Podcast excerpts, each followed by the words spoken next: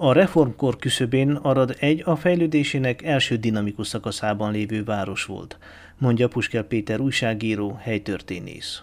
1833-ban Aradon zeneiskola nyílt, amelyet konzervatóriumnak neveztek, ezt nem úgy kell értenünk mai fogalmak szerint, hogy felsőfokú zenei képzést nyújtott, hanem csak alapfokút. Viszont abban az időszakban mindössze öt ilyen jellegű zenei intézmény volt egész Európában. Ez is egyfajta aradikum azokhoz az elsőbségekhez tartozik, amelyben arat jeleskedett abban az időszakban. Na most, ha volt zeneiskola, nyilván volt zenekedvelő közönség is, és erről tanúskodnak az 1840-es években, majd az azt következő évtizedekben megjelenő plakátok, és feltétlenül említést érdemel az, hogy 1890-ben megalakult az Aradi Filharmónia Egyesület, amelyhez fogható akkoriban nagyon kevés volt még Magyarországon. 2017. októberében az Aradi Kölcséi Egyesület egy ma már ritkaságnak számító zenetörténeti kiadvány, az Aradi Filharmónia Egyesület első 25 évét bemutató könyv reprint kiadását jelentette meg. Az Aradi Zenetörténet című kiadványhoz előszót Új János nyugalmazott történelemtanár, közíró és helytörténész írt, aki szerint Arad élen járt az intézményesített zeneoktatás bevezetésében. Az 1833-ban alakult Aradi Hangászati Intézet, a konzervatórium, a régiónak az első ilyen jellegű iskolája volt. Kiváló tanárok működtek közre, valamennyien Bécsben vagy Prágában végezték a konzervatóriumot, és a fennállásának mintegy 75 éve alatt vagy 3000 diákot bocsátottak útra, akik zenét tudtak és ismertek. Azon kívül 1850-ben Aradon alakult egy olyan eh,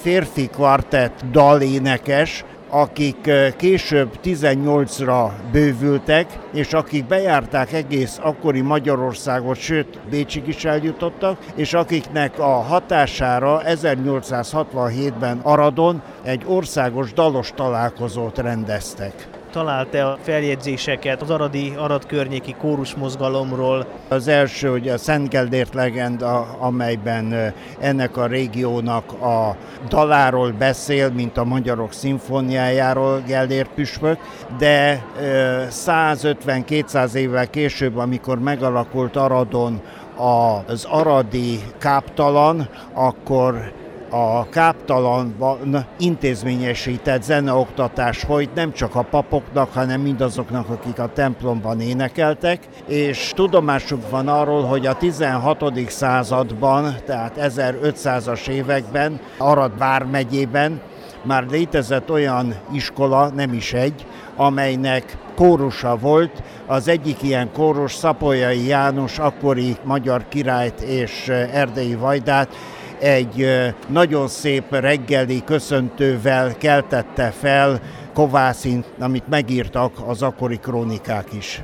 Mit sikerült ebből a gazdag zenetörténelemből átmenteni mára? Aradon létezik egy filharmoniai zenekar. 1890 óta folyamatosan működik. 1948-tól állami filharmóniaként állítom, hogy nem is rosszul működik az Arad belvárosi római katolikus minorita templom karnagya, organistája és kántora Tankó László. Nem lehet szétválasztani, hogy egyházi és világi zene, ezek között átjárás volt. Például a minorita templomnak a karnagya, ugyanakkor a színháznak is a karnagya volt, vagy dirigálta adott esetben a filharmoniának a ének, illetve zenekarát. Tehát ezek olyan közös pontok, amiket tulajdonképpen fölösleges szétválasztani. Tehát a hit és a kultúra azok egymást igazából megtermékenyítik.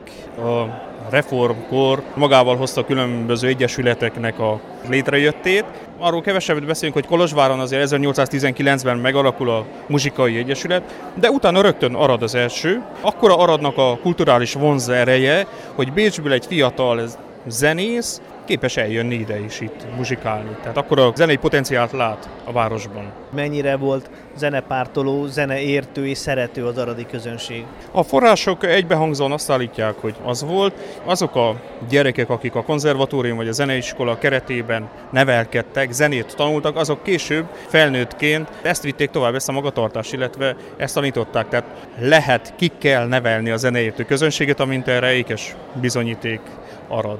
Milyennek találja ma az aradi zenei életet, ezen belül magyar zenei életet, hogyha meg lehet így különböztetni? Önálló magyar zenei élet, az nem is tudom, beszélhetünk-e ilyesmiről. Ez az egyházakra korlátozódik. Különösen. Élen járnak most a neoprotestánsok, a baptisták, nekik van most viszonylag jó kórusok, és sajnos nincs meg az az átjárás, amiről beszéltem, tehát egyház és világi ének-zenekarok között, tehát a múlt rendszer megtette a hatását, amikor ezt erőszakosan szétválasztották, mind a mai napig ezt érezzük, de hát ilyen értelemben nem mondhatom azt, hogy jó helyzetben vagyunk. Legalább annyira fontos a zenei anyanyelvünk a megmaradásunkhoz, mint a anyanyelvünk, csak a zenei iskola anyanyelv nyelven sajnos nem működik. Tehát a minoriták templomában van egy szkóla, előénekeseknek egy kis csapata, akik közül néhányan a zeneiskolába járnak, de ők mind a román nyelven tanulják ezen. Persze azt mondjuk, hogy a zene világnyelv, de a bizonyos szakifejezések